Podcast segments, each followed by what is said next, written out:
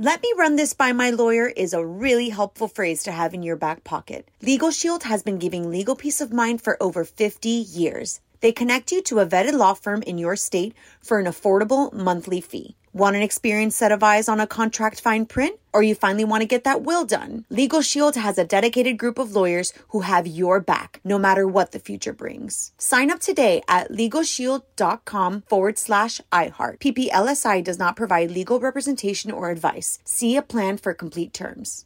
Hello, iHeart listener. We have a confession to make. Both iHeart and this commercial you're listening to right now would probably sound a heck of a lot better on the new Roku Pro Series TV. It's got side firing speakers that fill your room with sound, Dolby Atmos audio that puts you right in the middle of the entertainment, and the ability to pair seamlessly with your home theater sound systems that already have surround sound and booming bass. If all that sounds too good to be true, it'll sound even better on the new Roku Pro Series. Your hearing isn't better, your TV is. Hey, it's Will Friedle. And Sabrina Bryan. And we're the hosts of the new podcast, Magical Rewind. You may know us from some of your favorite childhood TV movies like My Date with the President's Daughter and the Cheetah Girls movies. Together, we're sitting down to watch all the movies you grew up with and chat with some of your favorite stars and crew that made these iconic movies happen. So kick back, grab your popcorn, and join us. Listen to Magical Rewind on the iHeartRadio app, Apple Podcasts, or wherever you get your podcasts. Brought to you by State Farm. Like a good neighbor, State Farm is there.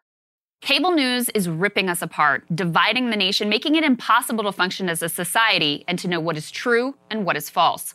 The good news is that they're failing and they know it. That is why we're building something new. Be part of creating a new, better, healthier, and more trustworthy mainstream by becoming a Breaking Points premium member today at breakingpoints.com. Your hard earned money is going to help us build for the midterms and the upcoming presidential election so we can provide unparalleled coverage of what is sure to be one of the most pivotal moments in American history. So, what are you waiting for? Go to breakingpoints.com to help us out.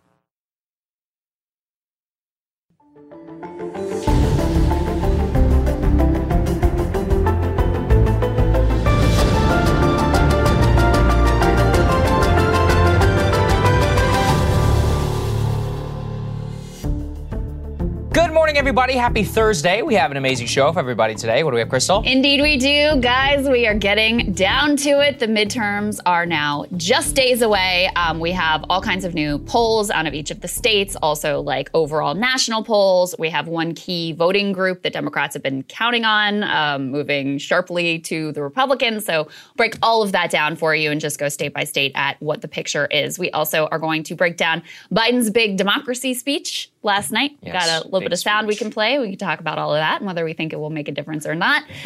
new, uh, you can probably guess what we think. Um, new revelations about exactly what Elon Musk plans to do with regards to Twitter and the business model. And also, actually, just this morning, I saw more officially that massive layoffs, about 50% of the workforce, set to be cut there. So we'll break all of that down for you and whether we think it will work or not. Uh, new developments out of Ukraine. Russia is back into that grain deal. We'll see what that means. And also some interesting revelations about uh, how close we may have come to the nuclear brink, whether temperatures have cooled at all because of some discussions between our officials and Russian officials.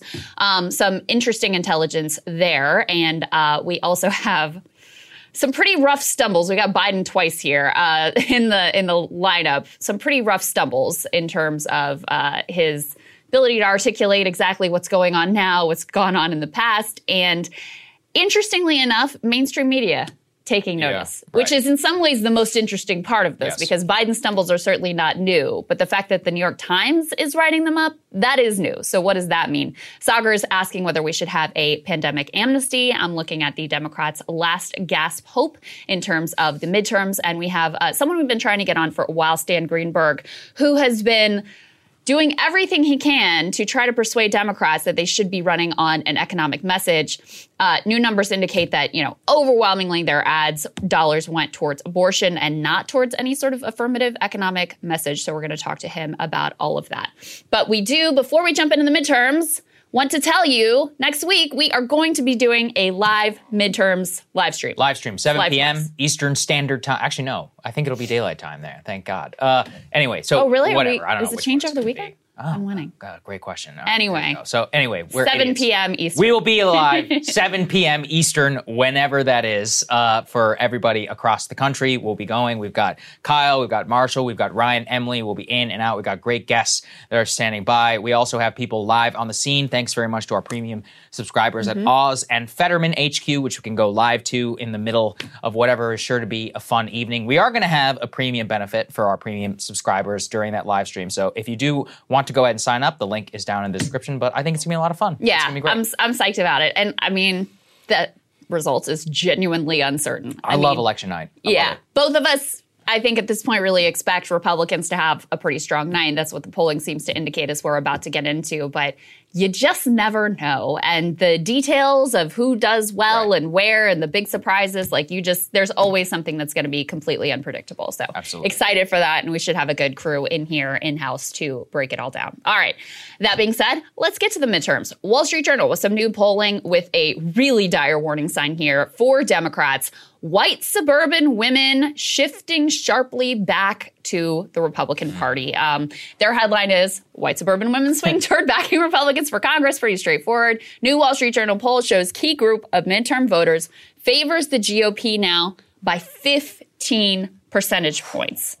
All right, let me give you a little bit of the details here. This is a 27 point swing away from Democrats since just August. Wow. So back in August, and you know, that was around the time frame there were some special elections. Those were going pretty well for Democrats. The polls were looking pretty good for Democrats. Fetterman had double double digit lead. All that was that time frame. Since then, 27 point swing among white suburban women. This is a voting group that Democrats relied on in 2018 um, when they did fairly well in the midterms. Is a voting group they uh, heavily relied on for Biden to be able to win the White House in 2020. Most importantly, this is the voting group they really thought would be most swayed by the overturning of Roe versus Wade and would be most impacted by that and most interested in voting based sort of solely on that. You know, the whole ad strategy of Democrats, which we're about to get into, which was heavily focused on abortion. This is really the group that they were sort of betting the farm on that they would be really, really critical uh, of that decision to overturn Roe versus Wade and would be basing their vote on it. That does not seem to be panning out. This group, like every other group, is concerned about the economy. And views of the economy among the group is are very, very negative. To be specific, and these are again numbers from this article, um, in August, 43% thought that the economy had entered a recession. Still not great, but today you now have 59% saying that the economy is headed in the wrong direction. So, big shift there in terms of sentiment around the economy. That is a disaster. You also have them uh, increasingly citing rising prices and the economy overall as their number one issue. You also, you know, you get some insight into why they're feeling this way. There's been all this discussion about like, oh, the media is portraying the economy as so much worse than it is. And, you know, they're convincing voters that things are bad as if people don't know what's going on in their own lives. And that's reflected here too. You've got 66% of white suburban women saying that rising costs are causing a major or minor financial strain. That is compared with 54% in August. So again, another number headed in the wrong direction where people are increasingly fees, feeling the squeeze of um, high prices. And in an ominous warning sign for 2024, if that 2024 election were held today between Biden and Trump, uh, 41% of white suburban women say they'd back Biden, 52% say they would back Trump. Back in August, those numbers were not just flipped, but Biden had an even larger lead than Trump enjoys now. 55% in August say they would be behind Biden, so a solid majority, and only 39% behind Trump. So this is a uh, massive, massive warning sign for Democrats as they head down the stretch here. White suburban women, just like the rest of us, it turns out. They're like, hey, I care a lot about abortion and democracy and all this stuff, but rising prices are. also my gotta pay the bills. I got to pay my bills. Gas is just too expensive. They even say, there's one woman who was quoted in the article, says, look, I agree with the Democrats on social issues, but right now, like, people are just spending way too much money in order to live. Shocker. I mean, I mean, women are oftentimes the ones who are going to the grocery store, Yes. who are seeing, you know, the prices, who are like understanding what that means in terms of what they can put on the table for their families. So, I mean, she, you know, one not of a surprise. is quoted right here. I eat Cheerios every morning. It's doubled in price. I, it impacting me personally. I came out with a few grocery bags and I just paid $120. I mean, I always like to think of universal experiences. Like, no matter how much money you have, when you check out the grocery store, you're like, oh my God, this is a lot more expensive than it was the last time. You can't help but notice. Same when you go to the gas pump. I mean, these are just things which are going to land empirically with everybody rather than trying to go and niche down. The 27 point swing is just a tremendous validation, or sorry, is a tremendous, is basically like a validation that the, the Democratic strategy has been a complete failure, yeah. in my opinion. Well, I, mean, if you're someone who believes in material politics, I guess it's proof positive. Yes, I, I mean, certainly you know. think so. Yeah, which is that you know you spent all this money on abortion messaging, on democracy, and increasingly, even amongst people who are sympathetic, you should remember these people did not vote for Trump. They voted. Right. Well, I mean, in some cases, certainly, like it was it was closer to 50-50, but this is the coalition that delivered Nancy Pelosi her speakership in 2018. This is the coalition and the group more so than any, which is responsible for Joe Biden winning the presidency. So you should listen to them about Well, what they care about. Not only that, I mean, since 2016, who was it that was famously like, "Oh, for every like white working class voter we lose, we'll win two in the suburbs Yeah, I don't or whatever." remember. Yeah, I you remember know the the famous quote. Yes. And this that has been the Democratic Party strategy. They're like, all right, well, we're bleeding white working class voters, and now, by the way, they're also ble- bleeding like black and brown working class voters as well. But they're like, we'll go with the affluent suburbanites, you know, college educated white liberals. That'll be our base. And now you see even that strategy when you don't have an economic message to back it up. Ultimately, when you know the economy is overwhelming the number one concern, that ultimately looks to be failing as well. And, you know, it's not like the Republicans uh, have really advertised their economic strategy. It's not like they have a good plan. I broke down here how I think their economic plans, in fact, are a further disaster. They're talking about triggering a debt crisis. Cutting Social Security, Medicare, all of that being said, when you are the party that is in power, if you just default that issue to the other side and you don't really talk about it, of course they're going to have better numbers on. And I mean, no one should be surprised that majority of voters say Republicans have a better plan because they're living in the economy right now with Democrats in control, and they're saying this isn't working out for me. So, in the absence of any kind of messaging about, hey, concretely, if you give us power again, here is exactly what we will do to help you out. In the same way that they did with the two thousand dollar checks. If you aren't offering that, then of course you're going to be hosed on these numbers. And I guess the other thing that we should say here is like you know, the history is difficult, the economic landscape is diff- difficult. Only some, so much of that is in Biden and the Democrats' control. And maybe even if they engage in the sort of messaging that our guest today, Stan Greenberg, has been arguing for, saying, hey, we're going to re up the child tax credit and we're going to pay for it by taxing the rich, you know, even if they did that, there's no guarantees that they would win the messaging on the economy.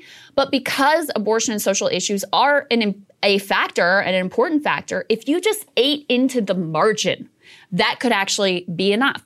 I mean, Republicans gave Democrats every chance to succeed here, like talking about cutting Social Security, Medicare, talking about having a debt crisis, putting up candidates who are like, you know, basically a freak show. They gave them every opportunity here to buck history and succeed, and Democrats are like, nah, we're just going to keep talking about democracy because that seems to really be working for us. It's a structural flaw. The elites of the party are obsessed with uh, democracy and with social Yeah. issues, and you know this is always the issue. Nobody's saying it's not important, but you know, for a lot of people, they have to weigh things with what exactly they have to pay at the pump, at the grocery store, mortgage, rent. Tuition. I mean, you could go on forever about the prices that have gone up. And Yeah. just generally, people think that the country is on the wrong track. Yeah. That is just look, I keep coming back to the fundamentals, and I increasingly think that we are in for some upsets, possibly. I mean, we were looking at New Hampshire. New Hampshire is razor tight Yeah. right now. And Yes, guess is. what? White suburban women, I hear a lot of white folks live in uh, New Hampshire. Republicans had basically abandoned their nominee there, Bolduc or whatever, Bolduc, yes. because he's kind of a like a fringe freak, and the more moderate candidate that they liked lost in the primary. Well, they're now flooding the zone with Yeah. money because they see, oh, Oh, whoa, we got a shot here. Yes. So it tells you the way that things have shifted and moved. We're going to get into that more in a minute. the other pushback that I get online, because I've been talking for a while about the mm-hmm. fact that, you know, where is the economic messaging? You have to be talking about the number one issue. You can't just see this terrain, is people say, they are talking about it. Here's Katie Porter saying something. Here's Elizabeth Warren saying something. Here's Biden saying something. But, you know, follow the money here. And the reality is, in terms of what ads they are running and what messaging they are running with on the ground, it is overwhelmingly about abortion and a tiny sliver is ultimately about the economy. Let's put this up on the screen. This is from the New York Times. They broke down the numbers. This is within a larger article. Basically, they say top Democrats question their party strategy as midterm worries grow. So some of these, um, some of this angst, I mean, some of this is also positioning uh, you know, Democrats trying to play the blame game in advance so that they can throw whoever their favorite villain is under the bus here uh, when things don't go well in the midterms. But they break down the numbers. Democrats have spent about $320 million on ads focused on abortion. In terms of ads focused on the economy, they have spent a tenth of that, 31 million. So 10 times more on ads about abortion at a time when people are overwhelmingly telling you the economy is their number one issue. Yep. The Republicans have had run many more ads on inflation and gas prices. And again, they have the luxury, since they're in the opposition now, of not really having to lay out that concrete plan. Now, it'd be better if they had a concrete plan that was going to help people rather than a concrete plan that's going to screw people over. But all they have to do is say, things aren't going well. Gas prices are high. Your budget is stretched. Prices going up and up and up. And that is sufficient when you are ultimately in the opposition. So, I mean, the, the numbers really bear out that Democrats put all of their eggs in the row, row, row your vote basket. and it doesn't seem to be working out. yeah, I think that's uh, the least of what was said. I think that they will have to eat a lot of crow. Well, actually, no, I'm probably wrong, which is that because in general, what we see amongst Democratic elites, and this actually re- Republican elites too, all elites in the United States, they never really uh, pay a price no. for their failures, right? Mm-hmm. You nope. can literally spend billions of dollars, which is what these people are doing. And apparently, the people who give it to them will just be like, ah, you know, better luck next time. Like, the Republicans are still bad, so I'm going to fork up that check next time around. I would personally never understand it. Like, if I gave somebody $2,500 of my money and they spent it on something which backfired tremendously, or at the very least didn't do what they said they were going to do. Why do you keep doing it? I mean, I, will, I don't you know, get it. They'll have their ready-made excuse. It's yeah. the voters' fault. Yeah, that's right. They they right. they need to care about democracy more. Yeah. They didn't care about the right things. They didn't vote on the. We told them democracy was at stake. It's their fault that they didn't show up ultimately and vote for us. We'll talk about this more in the next block of Biden's big democracy speech. But personally, if you really view this as like existential that you win this election because of the fate of democracy is at stake or whatever, maybe you should be focusing on the issues that people are telling you they really care about in order to try to win that election. Okay, so let's break down state by state where we are. And um, big picture, basically every one of these averages, even the ones where Democrats still hold on to a slim uh, or even significant lead, every one of them has been moving in favor of Republicans. And now you have, you know, 538. I didn't ch- check it this morning, but for the first time, they are giving Republicans a narrow edge in terms of winning the Senate. So you can just see the way the momentum is going right now. Even while saying, listen, polls could be wrong in a variety of directions, even though it's mostly been wrong in recent history in favor of the Democrats rather than in favor favor of the Republicans, but who the hell knows what's going to happen? But I can just tell you the trend right now has been very much towards Republicans in every single one of these races. So let's look at Georgia first. We pulled the Real Clear Politics average for all of these. You can see the trend line at the bottom, which has Warnock falling off somewhat Walker rising significantly. Walker is now favored in, again, the Real Clear Politics average by 1.6 percentage points. I went ahead and took a look at the last two polls in this race, um, and it's a split decision in terms of the last two polls. Uh, the Fox 5 Insider Advantage poll had Walker plus three, the Republican. The New York Times Siena poll had Warnock plus three. Right. We went through last time how New York Times Siena has been in recent years more favorable towards Democrats. They've had a miss that, you know, so I would take anything that they have. And I think in Georgia, the miss was about three points. Yes, so you would have this as basically a total toss up. Actually, I believe the miss was four, which, if anything, Yeah, give for Walker right, plus for one, Walker. which Mhm. sounds right on the money with the which rest. is exactly what the Real Clear Exactly. Politics average the is. The average is 1.5. That's where, if I, you know, again, if I had to put my money, that's probably where it would go. I think we're really just learning about structural advantages whenever you are the party in power in a national political environment. The days of local politics effectively died in 2010 with the Tea Party wave and Mm-hmm. Yeah, with the that's right. referendum on Barack Obama. And from that year forward, every single election, downstream, upstream, primary, everything has been on the major national questions. There are some marginal cases where we can argue that that's not the case, but by and large, that seems to be the overwhelming trend of politics. And candidate quality, increasingly, as we have seen, the data is bearing out that even if it's a really, really bad candidate, at best, you are talking about maybe a point or two, which is, you know, sad whenever you do think about it. But on the one hand, some localism does matter. Let's throw the next one up there, which is Arizona. This is where I think you could make a case where candidate quality has made it so that it is a much tighter race Krystal than arguably and structurally that it should be. The RCP hmm. average has Mark Kelly with a 2.3% advantage. Now, that's even with the Fox poll that shows Mark Kelly up by one. As we have seen, he actually is outrunning Joe Biden in his approval rating in the state. He's far above 50%. He consistently hammers Biden on the border. He's, you know, talking about inflation. He has it's a very strange situation because on the one hand he does vote with the National Democratic Party, right? Like mm-hmm. he's never been the Kyrsten Sinema stick in the mud on any of that. And yet locally has been able to make the case. He's like, "No, I am an independent minded figure. I don't necessarily go along with the Biden consent." He's even Yeah. running ads, you know, even saying talking about the president. I would- found it fascinating. Maggie Hassan is actually running her latest ad is I'm standing up to President Biden, which anytime you have to do that, by the way, is not good uh, Mm. yeah, for and, you. it, and by the way, it rarely works. I was going to say, by the way, it never. I, It I'll rarely never works. forget. You know, I've told a story. Chet Edwards, my congressman, Mm-hmm. uh, who lost by the largest margin in 2010, and he represented a Democrat for R plus 25 district. He ran. I remember one of his last ads. He was like, "I'm standing up to Nancy Pelosi," and that's when I was like, "Yeah, he's going to lose." this is like, going. "It's This is the last gasp as effort here. Yeah. Yeah, I mean, I think uh, the other thing that was really persuasive to me in the New York Times polling about this race is even putting the, the candidates aside, which I think Mark Kelly is a strong candidate for Democrats. I think Blake Masters has been a very weak candidate for Republicans just because of some of the, you know, extreme views he's taken both on abortion but also on economic issues. But they also found in Arizona that social cultural issues were weighing more heavily on the electorate than in other states. And they've had some sort of like fierce local state level battles around abortion rights and whether it's going to be completely banned in the state and those sorts of things. So it makes sense to me that in that way there is a little bit of localism there where uh, abortion is weighing more heavily on voters' minds. So that would certainly give Mark Kelly a bit more of an edge. I think, you know, this is the race where consistently Democrats have held the largest um, the largest margin.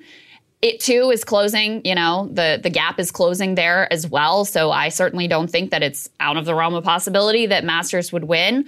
But I think as you look at these races, the uh, Arizona one has to be the one where Democrats feel the most comfortable, have the best shot at at being able to hold on ultimately. I think you're right. And let's throw and why it's fascinating too is demographically, Arizona should be much more in play for the Republicans or for the Democrats uh, than or, sorry, Nevada, which we're about to talk to. Let's put that up there on the screen, which is that Nevada demographically, historically, electorally, all of that should be far more favorable to the Democrats here, given that you have an incumbent Democratic senator, you have the state having gone for Biden and the la- or for Democrats in the last two presidential elections. It has been tight, and yet we have had Adam Laxalt there up far more in, than over Catherine Cortez Masto than Mark Kelly has or Blake Masters has over Mark Kelly.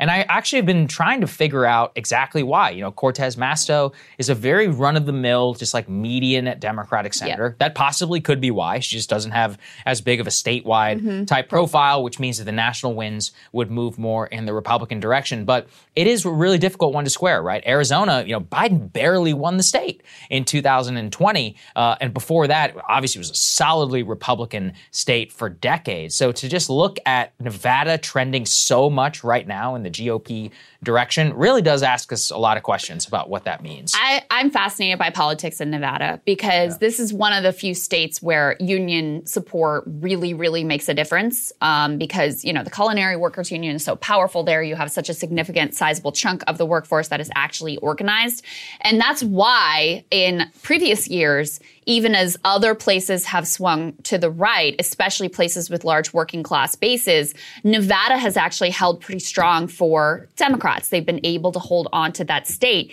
even as large swaths of the working class start to move towards the Republican Party. That's all because of the union base of support there, which, you know, we know that some union members, certainly a, a significant chunk at this point, vote for Republicans, but being in a union is still one of the most significant indicators of voting Democratic. So it still really matters a lot that you have a strong union base of support. So that's one point in favor of the Democrats.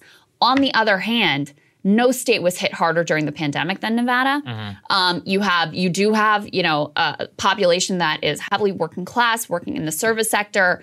Food prices, gas prices, all of these things weighing very, very heavily on this electorate. So, whereas in Arizona, you have more voters saying they're focused on the social cultural issues. In Nevada, it's the mirror image situation where you have more, even more voters saying, no, no, this is all about the economy. And that's just very difficult waters for Democrats at this point. Now, Nevada is one of the states where the polls have been the closest to accurate so you've got the Republican with about a two point lead right now. I mean, this thing has been tight the whole way through. It's yeah. basically been a jump ball in terms of the polling the whole way through. Whereas some of these other states, you had, you know, at times Democrats with like a double digit lead. This one has always been extremely close. I pulled the last two polls here. Um, the Hill Emerson had the Republican Laxalt up five. USA Today Suffolk had Catherine Cortez Masto up by one. But again, the overall polling average has the Republican by almost two points. So yeah, I definitely think you would rather be the Republicans just because, again, economic concerns, democratic failures to message on economic concerns, probably going to override, you know, the the benefits that they have there in terms of unionization. If you didn't have that strong union presence there, this thing would be done and over and not even a question mark. That's a great point. Yeah, I mean, look, it's it's an it's a crazy landscape, and it, with every single one of these states, like some flavor of localism is coming out, but the national trends are just really bearing so strongly behind. Yeah the Republicans that in almost every case except maybe Arizona, you just have to look at it and be like, well, that seems to be where things are blowing. By the way, we didn't include New Hampshire, but as I uh, as I alluded to earlier, actually this morning a new Trafalgar poll actually came out uh, showing Bolduc up for the very first time by just one percentage point over uh, Maggie Hassan there in New Hampshire. That would be a major upset because it would yeah. be a gain for the uh, for the Republicans well, over that seat. Go and ahead. it's not just uh, Trafalgar. Mm-hmm. Uh, you also had a, a. Anselm poll was the, the other most recent poll that also had Bolduc with a one point lead. The overall average is now just 0.5 wow. in favor of yeah. Maggie Hassan. So yeah, this is this one has become a real toss up. You know, uh, one thing on Georgia that I just want to make sure we note, which is that if neither of these candidates get to 50%, which is entirely possible, then that goes to a runoff. And, you know, that's a whole other situation. But in terms of who has the edge right now to uh, win the most votes on election day, looking like Walker. The last one is, you know, one we focused and the media has focused a lot of attention on, which is the Pennsylvania race between Fetterman and Oz. Let's go ahead and put those numbers up on the screen here. And you can see uh, Fetterman's still clinging to a, a, small lead here in terms of the average. Um, he's up by 1.2 in the Real Clear Politics average. And I pulled the last two polls. Monmouth has Fetterman plus four and Muhlenberg, Muhlenberg College. yes. Muhlenberg. I don't know. Whatever. has it even. has it as a, a, jump ball. I mean, this one is, again, total jump ball. Um, and Pennsylvania is one of those states where pollsters have been missing, and they've been missing big. Yes. Because this is a state that has a significant white working class population, especially the western part of the state. They've been, you know, sort of consistently undercounting Republican support. And so the fact that Fetterman, in average, only with 1.2 of a lead, That looks pretty dicey. And uh, two polls came out this morning actually with Oz at point one, at plus one entire point. So the Mm. Wow, Hill Emerson, yeah, putting him up at Oz, taking first time lead in that poll in a Susquehanna. I believe I said that correctly. Sus- Susquehanna, Susquehanna, maybe? whatever. All right, sorry, Pennsylvanians. Uh, Penn has them up by one as well. So very interesting. I mean, you're effectively it's total jump there, Yeah. which again, you know, given the way that the polling misses have been in the past, just the wins at the backs of the Republican. Yes, indeed. All right. Um, to get into a little bit more of like a little more of the texture of how voters are feeling, how they're thinking about this election, how they feel about both of these parties, uh, More Perfect Union actually did a great video where they went down and talked to four uh, South Tex- Texas voters. Course, South Texas famously in 2020, massive shifts to the right. You know, Republicans picking up Latino voters in a way that no one, even I think Republicans in their wildest dreams, didn't expect to have that kind of a shift in that quick of a time frame. And so, uh, More Perfect Union did the work of going down and talking to a few folks who have varying political affiliations. You got everybody who's like, oh, you know, pretty pretty much Republican, small business owner, to someone who's like an, a DSA organizer, a, a um, young woman who's a, a DSA organizer. So let's take a listen to a little bit of what they had to say about how they're thinking about these elections. you know, I'm tired of seeing politicians that are lifelong politicians that are filthy rich. Like, you're a public servant. How are you a millionaire? they really sometimes they don't even think of the working class the people that are actually working eight hours a, a day or more to support their families In the last two elections, Democrats have been losing working class voters and voters of color, groups that were once considered their base. And among Latino voters, it's especially dramatic, with Democrats losing as much as 55 points in some regions. National polls have shown that working class Latinos rank economic issues like the cost of living and wages well above any other issue. But in parts of the country, Democrats have failed to convince voters that they can help people who are struggling. Now, Democrats are at risk of losing three districts in South Texas that were reliably blue for the last century. Republicans are running three Latina candidates who are campaigning on the economy and high gas prices and painting both local and national Democrats as out of touch with working class concerns. Yeah, I mean, you know, it's it's obvious, but it's always important to hear from actual voters. And you know, the concerns were exactly what you would expect. Yes. They feel Washington's out of touch. They really don't care for either party. It's not like they're in love with the Republicans, but the Democrats are in power right now, and things aren't going well for them. They don't feel like they're focusing on their concerns. It's really pretty simple and straightforward. And the candidates she's talking about there, um, these Latina candidates in that area they are running relentlessly on gas prices, mm-hmm. on inflation. So even though, you know, I don't think that their plan is good, I don't think their plan will work, they're not even really talking about their plan in their ads. They are at least talking about the issues that these voters are saying, hey, this is what I am experiencing and this is what I care about in my day to day life. I remember when South Texas went for Trump, or very swung to Trump by a historic degree in mm-hmm. 2020. You know, we read a lot of quotes, and one that stuck with me was, "Look, I got a check with the guy's name on it, and gas was cheap." And I remember thinking, like, that is the best distillation yet Right. of like why people vote. He was like, "Look, I like Trump. He sent me a check. Gas was cheap while he was in office, and." Whatever, you know, worked for me. They're like, yeah, immigration seems like an issue, but I'm just worried about myself. Like that's how a lot of people vote in this country. It's just for all the way that we you know, we think about X, Y, message, etc. Sometimes it just comes down to the most absolute basics, and that's what they point to. I do also like what that guy was saying about them being rich because it's one of those things that's just never acknowledged. You're like, Yeah. yeah, hold, hold on a second. How does that? You know, Virginia, like where I live, Mark Warner, he's worth like half a billion dollars. I mean, in fairness, Mark Yeah. Warner was really freaking filthy Right. rich before he got Yes. to Congress. But there are others who show up in Congress not already rich, but not that rich, and then they become like hundred millionaires while they're there. But we just don't ask any questions. You know, Ron Johnson literally is taking private jets like back and forth between Wisconsin. You're like, is this normal? Like, I don't, I don't think so. And it's like we're all just supposed to just sit back and be like, no, you know what? It's all totally fine. It's not untoward whatsoever with the trading, with becoming rich, and even afterwards. I mean, they all retire to these like fancy lives. It's like, why? What, what exactly is so valuable about your time that you've spent in Washington? I mean, I know the answer to that, but I think most people can intuit for themselves. They never have to have worked here,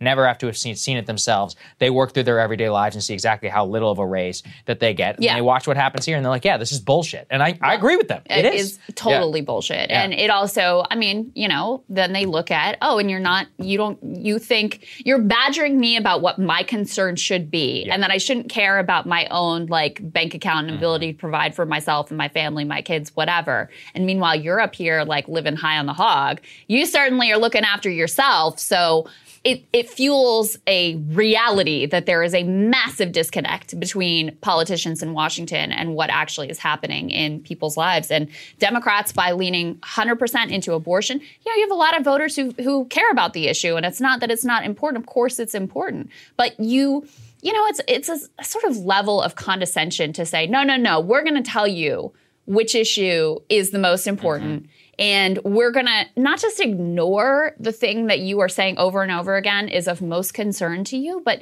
there is, I mean, I see it online all the time. When you even suggest that Democrats should be mes- messaging more on the economy, like you get basically called like a fascist enabler or whatever. I mean, there's all this vitriol around being able to say, you know, maybe we should actually listen to voters and meet them where they are and try to address their concerns with something really significant. You talked about the checks with Trump. We also saw the checks with the Democrats, and I brought this up a million times. But if you didn't learn from, they came from behind in these two Georgia runoffs, and they promised relentlessly, like, we are going to write you checks. There are going to be checks. We're going to do relief checks. And they won on that message, and then they just instantly memory hold that that was an effective strategy whatsoever. And we also saw in the House with Nancy Pelosi, like basically playing games with the checks back in 2020, you know, voters really punished the Democratic caucus in the House. They were narrowly able to hold on to their majority. So, you know, to to end this section on on the midterms, and we'll get to uh, Biden's speech, which is another conversation about the midterms. The overall picture is just shifting towards Republicans. We talked about the Senate. Cook Political Report has also just shifted 10 seats to Republicans. In fact, I think since this uh, shift came out, they've shifted even a few more seats in the direction of the Republicans. But, you know, these are all, every single one of these districts, 10 districts that they shifted in the Republicans' direction, they're all districts that Biden won by between 8 and 20 points. 8 and 20 points. So that tells you the type of danger that they are in the House. Now, I've seen a few polls that came out that actually have Democrats with the lead on the generic ballot. Overall, Republicans, you know, in the average, they certainly hold the lead, but I've seen a few outliers. So if you want to hang your hat on that and say, oh, maybe they're missing something that's going on here and it's going to ultimately be different, maybe it's possible. But I can just tell you, looking at the macro numbers, looking at the numbers that we showed you on white suburban women, looking at what people are telling pollsters their number one issue is, doesn't look good for Democrats. Totally agree, Krystal.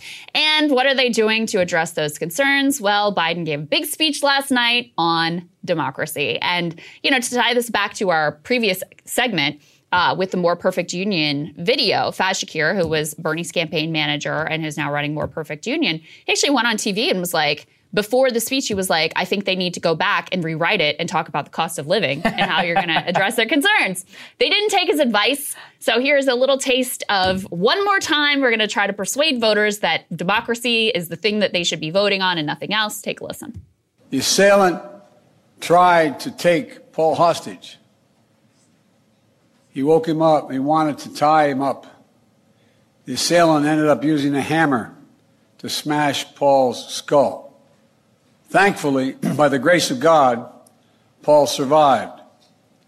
All this happened after the assault. And it just, I, it's hard to even say. It's hard to even say. After the assailant entered the home asking, Where's Nancy? Where's Nancy? Those are the very same words used by the mob when they stormed the United States Capitol on January the 6th. So I had the team pull that particular soundbite because with the Paul Pelosi tie-in, it was at least a little bit different than what mm-hmm. Democrats have been saying. But if you go and listen to the speech, which wasn't actually that long, but you don't really need to listen to it, it's the same rhetoric. And I hate to sound callous about this because I actually really do care about the future of democracy and about people having a voice, which they don't feel like they have right now, which I think if you listen to voters, you will find out like they already feel like they don't really have much say in our great democracy. But, you know, if you care about this election, if this election is existential, if uh, there are massive, I think the majority of Republicans on the ballot in this election are election deniers, that is all true. Then the best thing you could be doing is trying to persuade voters to vote for you by focusing on the issues that they're telling you they care about the most. I mean, what is it like 3% of voters that say that January 6th is their number number one issue? And yet I, I just I just really can't wrap my head around it in terms of a strategy here. This is your final pitch. He built this as like this big speech all the networks took it. You know, this was clearly like the final pitch they wanted to make. And I'm not saying that, you know, Republican extremism on this issue hasn't hurt them some and given Democrats somewhat of a chance, but you got to close on how you're going to deliver for people on the number one issue they care about. And instead, it's just like, let's talk about January 6th. Maybe if we say January 6th 10 more times, maybe finally people are going to listen to us. Well, it's very hollow. You know, Josh Barro actually said this well. He says if voters reject Democrats' agenda on their record on issues including inflation, crime, immigration, or abortion, they have no recourse at the ballot box. They simply must vote for Democrats anyway, is the message, at least until at such time as the Republican Party is run by the likes of Liz Cheney and Adam Kinzinger, this actually amounts to telling voters they have already lost their democracy. Well, what does that mean? That's and then also, whenever you make the point that democracy is on the ballot and then you lose, what are you saying? Are you saying that democracy is over or is it democracy in action? Is it capital D democracy, the idea, or small d democracy, the actual practice? this is this is the thing that Yeah. I'm trying to say, which is Yeah. like part of democracy is being responsive to voters, Yes. right? Not just capitulating to, but being res- somewhat responsive to what the people are telling you they care about. So you have voters in our democracy saying, I am being hurt by inflation. I think we're in a recession. I am concerned about this. And it is kind of anti democratic to be like, you're wrong. That's not the right issue to care about. That's what is driving me so insane about all of this. You know, maybe even if Democrats did all the right things in terms of this election and, you know, leaned into the messaging that Stan Greenberg has been encouraging, the child tax credits and taxing the rich and like offered a real material program, convinced people that there was something to gain by voting for Democrats once again. Maybe they would still lose just because of history and the economic wins and whatever. But I'm telling you, Republicans gave them every chance to be able to succeed. They have like shot themselves in the foot 15 different ways with terrible, extreme, crazy ass candidates, terrible, extreme, crazy ass economic plans. And Instead, they've just said, you know what, we're going to go 90% on abortion, 10% on democracy, and you can just guess what the economic plan is. And if you're not happy in the current economy, then I guess you're going to pretty much expect that things are going to continue in this direction. It is absolutely maddening that they're so foolish. But I mean, ultimately, it's really not foolish. Like, there's a reason why they don't like to lean into this type of politics because material, pol- if you make promises on, you know, uh, some sort of economic program, then you actually have some uh, accountability and some need to deliver. Just like Biden was forced into doing the checks, forced into doing the student loan debt relief that he didn't really want to do. If you make really specific, concrete material promises, you have to follow through on, and they don't really want to do that. Correct. They don't, absolutely don't. You know, in many ways, I almost think that the Democrats could learn something from the Republicans. Many Republicans do want to cut Medicare and Social Security. Yeah. They talk about it, but they don't actually talk about it that much. And when they make their pitch, they don't make that the pitch. Yeah. They make the pitch They know it's screw Joe unpopular. Biden. Correct. But even though so, this is what, listen, if you have a secondary or tertiary political goal relative to the, uh, relative to the voters' preferences, it is political malpractice to lead with that tertiary po- political goal.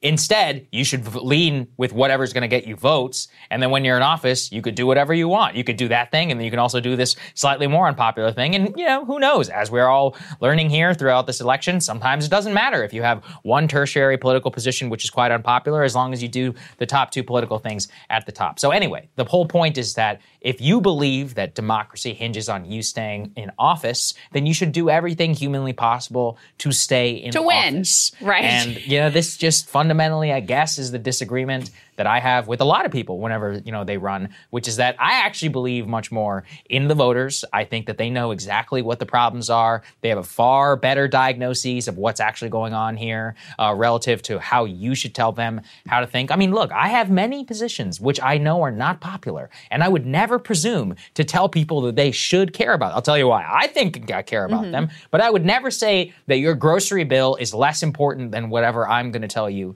that it is because it is not my place, nor should it ever be, even for a politician, for somebody who's in office. If anything, it should always be the opposite. It just reminds me of remember the Mueller report came out? Yeah, I do. And it was like, maybe if we like do it in graphic novel form, Yes. then people are gonna care about it and see it the way we see it.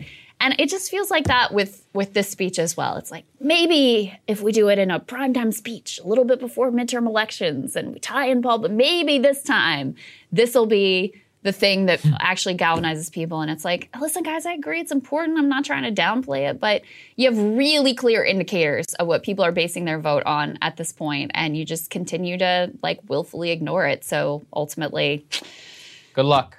good luck. We're going to see if it works, if the democracy final pitch works out for you very, very soon. Speaking of the end of democracy, uh, just a joke. let's go ahead and put this up there on the screen. Elon Musk making some big moves over at Twitter. Let's go ahead and put this up there.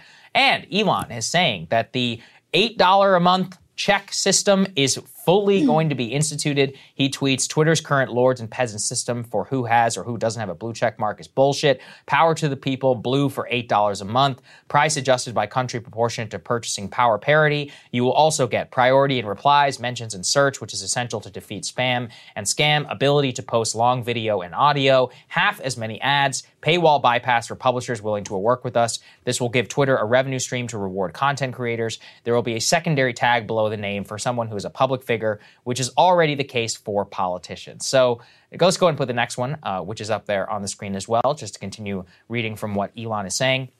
At the same time, on the content moderation front, and this is where I'm starting to get a little dubious Mm. about what's happening, he says, I've been talking to civil society leaders like Jonathan Greenblatt over at the ADL, Yael Eisenstadt also at the ADL, uh, some quote unquote civil society leaders. Anytime I hear that term, I'm like, mm, these are sound like very fake jobs. And if you look at the rest of the people who are charged there, you include people from the George W. Bush Presidential Library Yeah, I was wondering and other quote unquote Center is. democracy experts. So I'm just going to go ahead and be pretty dubious of whatever the hell that group is. And look, I've you know already said why I don't think eight dollars a month for a blue check mark makes any sense. I have no act. And the irony is, is I'm not one of those people who thinks Twitter should be free. I think people should be have to be pay or should have to pay, but a hell of a lot more than eight dollars a month relative to the amount of followers. I've laid all that out, and apparently they are looking into that. However, let's put even that aside because I don't even think it really matters. They're trying to frame it as a populist thing.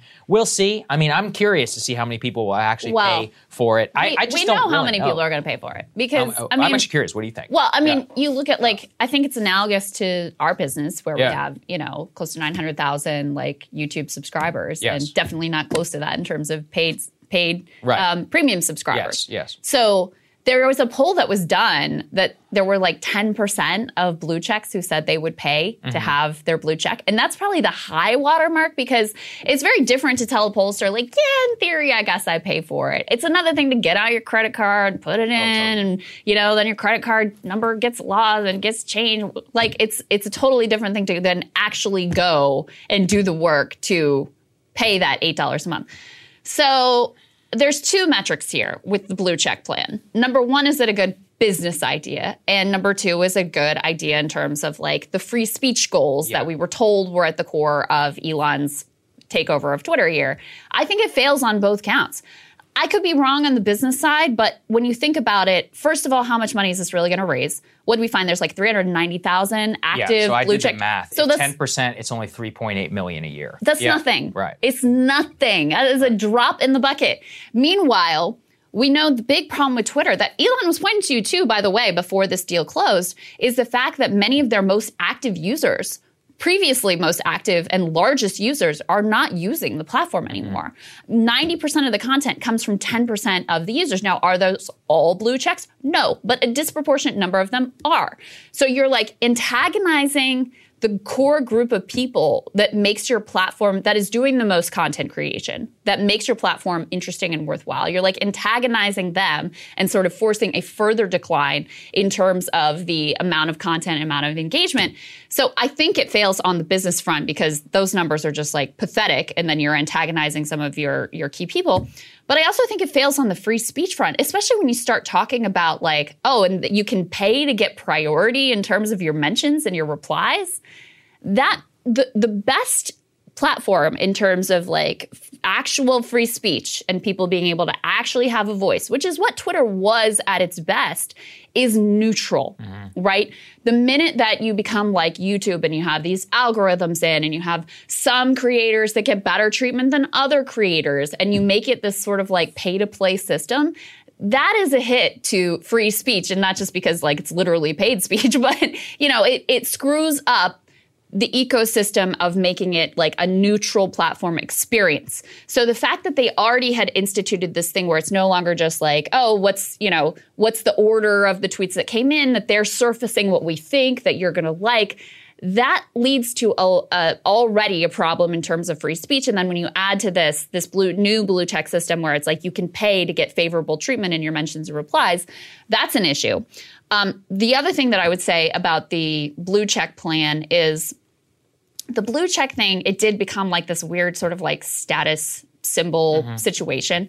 The original idea wasn't a bad idea, though, which is that on a platform where people can be anonymous and where you have bots, where you have spam, where you have trolls, all this stuff, the blue check was supposed to indicate this person is who they say they are.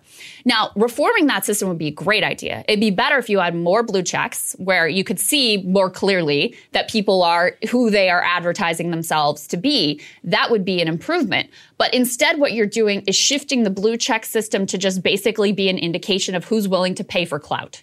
So that's why, even though, you know, for me, $8 a month, it wouldn't be a big deal. Like, there's no way in hell I would pay for this because ultimately I'm not trying to be like, oh, I'm the person who wants to pay for clout and let me get my blue check mark. I Yeah, think that- it's gross. Well, I also just think that uh, look from a business, like we're not going to invest in that because we're not going to get any value from it, right? Which is like Right. fundamentally there is no actual value. Now, Right. if there were actual value, like if we weren't able to tweet, this gets to why I think Twitter for Enterprise is a way better idea. If we were not able to, let's say, promote our stuff without paying, then yeah, I would pay because we pay for anything whenever we need to like access to our direct audience, like on Mailchimp or whatever. Like the point is, is that Twitter itself is, I think, misunderstanding the actual value. I've laid out this a million times, so I won't belabor the point. Let's go and put this next part up on the screen, though. And this gets to why I think content moderation is really a big problem and why they're not thinking 100% yet clearly about it.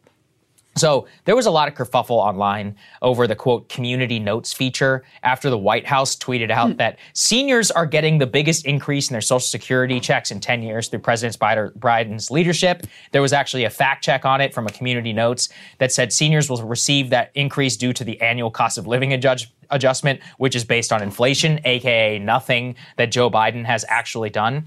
So Elon replied to that uh, for somebody who was celebrating the fact check and said that the community notes feature is awesome. Our goal is to make Twitter the most accurate source of information on Earth without regard to political affiliation. I actually take great issue with that because even though I enjoy the fact checked, here's what I said. All fact checking or context is editorial or political in nature. Yes. When you pick or choose who or what or how to fact check, it is a fool's errand because the original problem at Twitter was the editorial choice of ban Trump, but uh, put a label, whatever. And it also failed spectacularly at Facebook. In my opinion, the best policy is to just simply let people say anything that they want within the bounds of the law and then let others decide whether it's true or not. As in, you or I are welcome to reply and say, hey, this is bullshit, and we can make fun of you yeah. on Well, our show. Tweet it, reply to Right. it. You can look through those and see what other people are saying. And and guess what? The side effect actually is that the most accurate information and true information comes from the total discussion around the issue at hand, which is that everybody can say that the White House tweet is a lie because of X context, Y context. We can explain it in a full 20 minute segment here on uh, Breaking Points if we want, or we can reply to it with a snarky tweet as well. Twitter should never be in the business of picking or choosing what is true or what is not. I believe that, by the way, for all regimes, even the Yeah. Iranians. I'm like, yeah, let the Ayatollah on Twitter. I'd rather him there than not be there. Yeah, I'd rather hear what he has to say. Agreed. Yeah. I mean, this is where there gets to be a real Yeah. direct conflict between the free, the purported free speech goals Yeah. and the business goals. And Twitter, you know, there's more and more reporting about this precarious financial position they're in, their interest expense um, with the new debt is going to balloon to about a billion dollars a year. Company's operations last year only generated about 630 million in cash flow. Uh, reports that Elon is set to sack about 50% of the workforce, which I understand given the financial Oh, would too. Straits that they're in right now.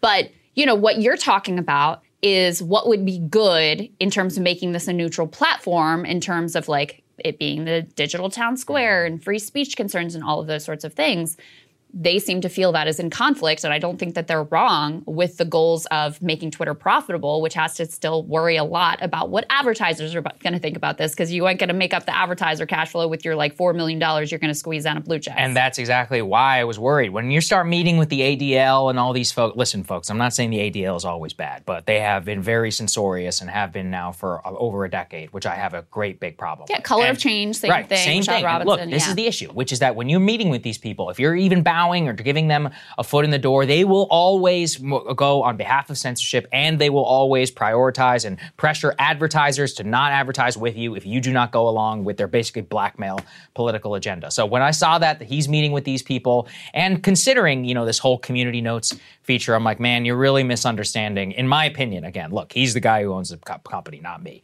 uh, which is that if you actually want to achieve free speech, good debate, and good discourse, frankly, it's uh, maybe uncomfortable sometimes. You just got to let people say whatever. Yeah, but the, again, the profit motive, uh, Yeah, more than difficult. meeting with any of these people, the profit motive is the problem. And that's it's. It, I think it's impossible to square the circle. But you know, maybe they'll figure it out. He's smarter than I am, so I knows? wish him the best. okay, on now to Ukraine. Let's go ahead and put this up there on the screen. Really interesting essay by Charles Kupchan. Now, why does that matter? He is both a professor of international relations at Georgetown University, but important for our purposes, senior fellow at the Council on Foreign Relations, which is like the establishment of the establishment Mhm. in foreign affairs, and then even more so, writing in the New York Times with a headline which you would never have seen before called It's Time to Bring Russia and Ukraine to the Negotiating Table. So here's what he opens with The war in Ukraine is dangerously escalating. Ukraine is advancing on the battlefield and is growing only more determined to expel Russian troops.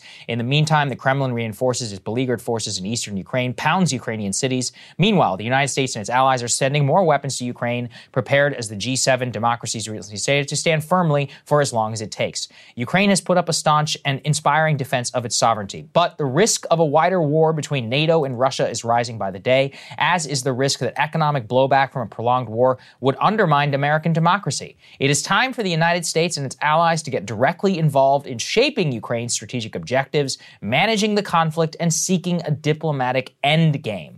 So, the rest of the op ed is very, very worth reading. Uh, what I enjoy about this essay, it's actually framed in center left terms, right? So it's like, well, the idea that a right wing party would win is anti democratic, but he's saying, like, well, the economic wins are actually to your detriment if that's something Yeah. that you care about. He doesn't even mention nuclear weapons there. He talks about the quote, wider war, about the proximity and the prospect of NATO and other countries of miscalculation.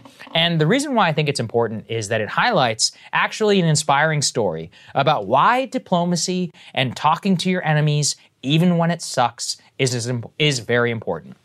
Let's put this up there, the next part, which is that from Max Seddon of the Financial Times highlighted this quote from a New York Times story, which says officials say phone calls between Western and Russian counterparts late last month helped ease nuclear tensions. A speech by Putin in which he denied that Moscow was prepared to use a nuclear weapon further lowered the temperature. So, why does that matter? Because that piece, which he's quoting that from, actually comes from US officials compiling intelligence and briefing it to the President of the United States that Russian military, military leaders were very seriously discussing the use of tactical nuclear weapons in Ukraine. So, contrary to all of the he's bluffing and all of that, their most senior military generals were actually saying, no, we actually might use actually these nukes. We maybe sh- we should do it. Maybe we shouldn't. We should present nuclear options to President Putin. Now, ultimately, Putin. I mean, look, he says he's he says, of course, he would not use it. He also said he would invade Ukraine. So who knows? It's like not exactly the most credibility. But the point is, is that at the highest level of the Russian military, the CIA and others were saying that they were having serious discussions around nuclear weapons use. Even more troubling, by the way, in this piece is that the whole idea of Americans would have a heads up, it's actually completely fake, which is that we apparently don't have any real insight into the Russian nuclear arsenal beyond like a very cursory look. And in any mm. terms of warnings, would actually probably come after usage. We'd be like, hey, sir, th- this just, there is This no happened. forward warning. Yeah, because that was one of the things that in every article that talked about the possibility of Putin using Right. a tactical nuclear weapon, they make sure to say, we've seen no signs, and the Yeah. officials assure us that we would know in advance. And now it's like, no, we probably wouldn't know till that shit happens. Yeah, so they- that's that's cool. Um, it was interesting to me too. First of all, on on that first op-ed, Yeah. really go and read the whole thing because he also goes through. And I think this is very useful. Here's what a negotiated diplomatic settlement could actually look like. Yes. To get to that level of concrete specificity of like, here's the outlines of what a might deal could potentially look like, and here are the trade-offs, and here are the parts that are really hard. Really useful to go through all of that. Um, the other thing that was interesting to me is after this piece came out in the New York Times, where they're like, they they were discussing it according to our intelligence community, and actually it was the communications between um, U.S. leadership and Russian leadership, which had not been happening. And even though there was all this weird like, oh, Ukraine, dirty bomb, and whatever, those communications helped to pull them back from the brink. Something else we've been saying this whole time is like you have to be in communication. Even during the Cold War, there was communication, constant communication. That really, really matters in terms of protecting uh, the globe's safety. So that's one thing. Very interesting to me. Right after this comes out, CNN gets a different leak from the deep state that's like, well, we didn't really have confidence in that intelligence product. and there were disputes about whether or not that was real. So definitely there were factors in there, factions in there who wanted to downplay this report. They say the assessment drafted by the National Intelligence Council is not a high confidence product and is not raw intelligence, but rather analysis. Multiple people who have read it told CNN. For that reason, some officials believe the conversations reflected in the document may have been taken out of context, don't necessarily indicate that Russia is preparing to use a nuclear weapon. So somebody, once again, trying to be like, no, no, no, nuclear weapons, they're not even thinking about that. Don't even worry about that because that then justifies the continued direction that of U.S. policy. I would highlight the words of Kevin Rudd. For those who don't know, he's the former PM of Australia. Why does that matter? Well, Kevin Rudd was a member of the Five Eyes intelligence sharing agreement, which is the most sensitive U.S. intelligence shared amongst Western partners. Now, he tweets in response to this news, quote, this is dangerous. U.S. intelligence does not brief like this unless threat is credible. Remember, few believed U.S. warnings of impending Russian invasion. Time for Beijing to urgently intervene and stop Russian Wow. nuclear madness. So, Wow. I mean, look, the former PM of Australia thinks it's very serious because he also used to once upon a time get briefings like this. And we have very, very, the highest level of intelligence sharing happens within the Five Eyes Alliance. So the point is, is that people took it seriously. For it to get briefed to the president, that means it's incredibly serious. Yeah. The idea of forward warning and all that is fake. And I just want to highlight the fact that those conversations happened is all really you and I have ever been saying from this beginning. Yeah. We're like, look, support Ukraine. Nobody's saying you shouldn't support Ukraine. We should support Ukraine while keeping in mind all of our uh, all of our red lines. In fact, I think that one of the things that he writes in this op-ed, which is so critical, is quote. U- Ukraine battlefield success could go too far. If the defense of Ukraine is not worth U.S. boots on the ground, the return of the Donbass and Crimea to Ukrainian control is not worth risking a new world war. Imagine thinking that that's controversial. But Many we, do, we apparently. need to discuss and think about things in terms of parity and have to be able to have a cool head.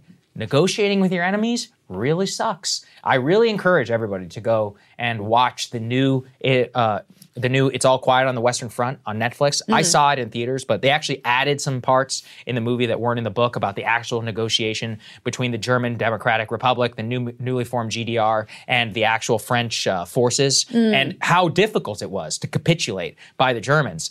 But there was the lead negotiator was like every hour that this war goes on, thousands are dying. And it was the juxtapose of the elites in this train carriage. I don't want to ruin it for anybody, but they're basically like living an opulent lifestyle. And then they would flash back to the actual Western Front of, you know, guys with rats crawling out of their eyes and dying in the mud. Anyway, I mean, that's the reality of what these things are. So the point is, is that they were highlighting and it shows you how difficult it is to negotiate with your enemies, but why it's critical and why it has to happen in the first place. And the reason why we covered it all this is is a good segue to something which is being totally ignored. Once upon a time, this would have been front page news because we are on the on the brink of a major war in East Asia, of which nobody apparently be, appears to be taking very seriously because it would just be inconvenient for everybody's picture of the global narrative. So let's go ahead and put up the next one on the screen from part two, please, the Reuters tear sheet about North Korea. This is very important. North Korea has fired 23 missiles, with one landing off the South Korean coast for the first time ever. This comes from a slew of different missile launches by the North Koreans, both towards the Japanese, towards South Korean waters, in a response to South Korean military drills with the United States, and spawning major panic in Japan, Krystal. They did overflies of Japan for the second time since 2017. Can you imagine watching television, evening television, and the emergency system? You know, whenever there's like a flood warning on your phone, imagine it says missile incoming, take shelter, take shelter now. That is what our Japanese allies are dealing with on a daily basis now. And this is a real bad situation. Because right now, the South Koreans, let's go and put this up there, have fired three air to ground missiles from warplanes into the sea north of the disputed border. On top of US military exercises, which are happening. So, why does this matter in the context of what we were just talking about in Ukraine at all? Well, Donald Trump I believe, made one of the most significant diplomatic breakthroughs of all time in modern US history whenever he said, screw it. I'm meeting with Kim Jong un with zero preconditions because the other option was war. That doesn't sound very good. From everything I have read, the North Koreans have a major stockpile of uh, horrific chemical weapons, VX, sarin gas, on top of massive ammunition stockpile. They could level the city of Seoul in like 45 minutes. Like it would be horrific. I mean, tens of millions of people would die, on top of tens of thousands of American Something like two thirds of the South Korean population Exactly. lives in Seoul. It's Within 45 minutes of the population. DMZ, we also have tens of thousands of troops, American soldiers, who are on, I think it's Osan Air Force Base, and others, whose basically their job is to die in the middle of uh, one of these conflicts. That's how grave the military plans for all of this look like.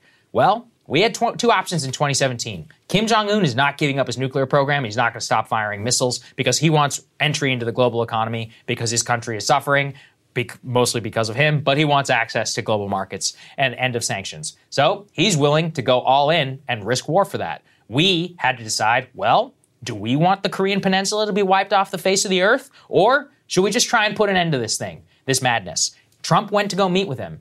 At the total, like, at, he was he was hailed as like legitimizing this dictator. Yeah. He was said to be abandoning the long-standing U.S. position that we must have denuclearization as a pretext for talks. And he's like, no, I'm not going to do that. I'm just going to go and meet with the guy. And guess what? They didn't do anything for five years. And it was great. It was actually very nice to not have random ballistic missiles flying into the sea in East Asia, which could even, you know, pi- you know, one issue is that they fire these missiles into the air and they don't give any heads up to like commercial airline pilots. Oh my God. So there's a real fear that they can just shoot a plane out of the sky accidentally. Very real consequences.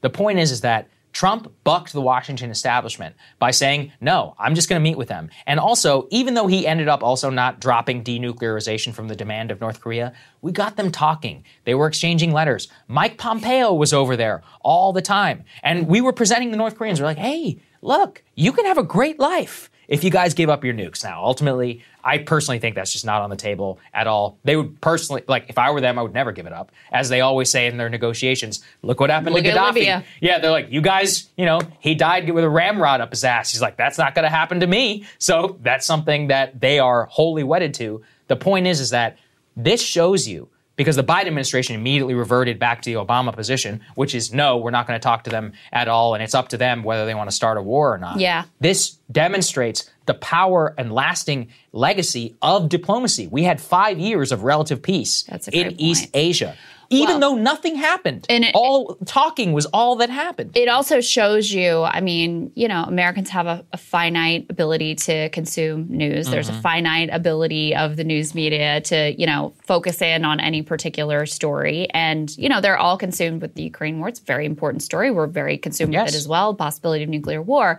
but you know, don't forget that we have other incredibly dangerous, volatile situations unfolding with North Korea, Taiwan, other places. And, um, you know, we don't want to let that fall off the table. When Obama handed off to Trump, that was the thing that he Yes. said he thought would be the the biggest threat, the largest danger, the most sort of like consuming issue on the international stage. So, um, you know, that has not gone away. And even after those first 23 missiles and then South Korea does their, you know, sort of retaliation. North Korea continued then afterwards and launched four more, including an ICBM, which they say that test failed, but, you know, further escalating even after the initial launch of those 23 missiles. So it's a very, a very, very dangerous situation. And look, maybe I'll say something controversial, which will piss off a lot of the Euros that watch our show. Japan and South Korea are 15,000 times more valuable to the US economy, to the US way of life, and as allies than any place in Eastern Europe. And I know it's difficult to talk that way, but just look at a chart of global GDP and look at trading relationships, long-time uh, alliances, military spending, commitment actually to the U.S. military alliance, the U.S. way of life, the U.S. global order, uh, vis-a-vis China. Asia is look, 50 something percent of world GDP.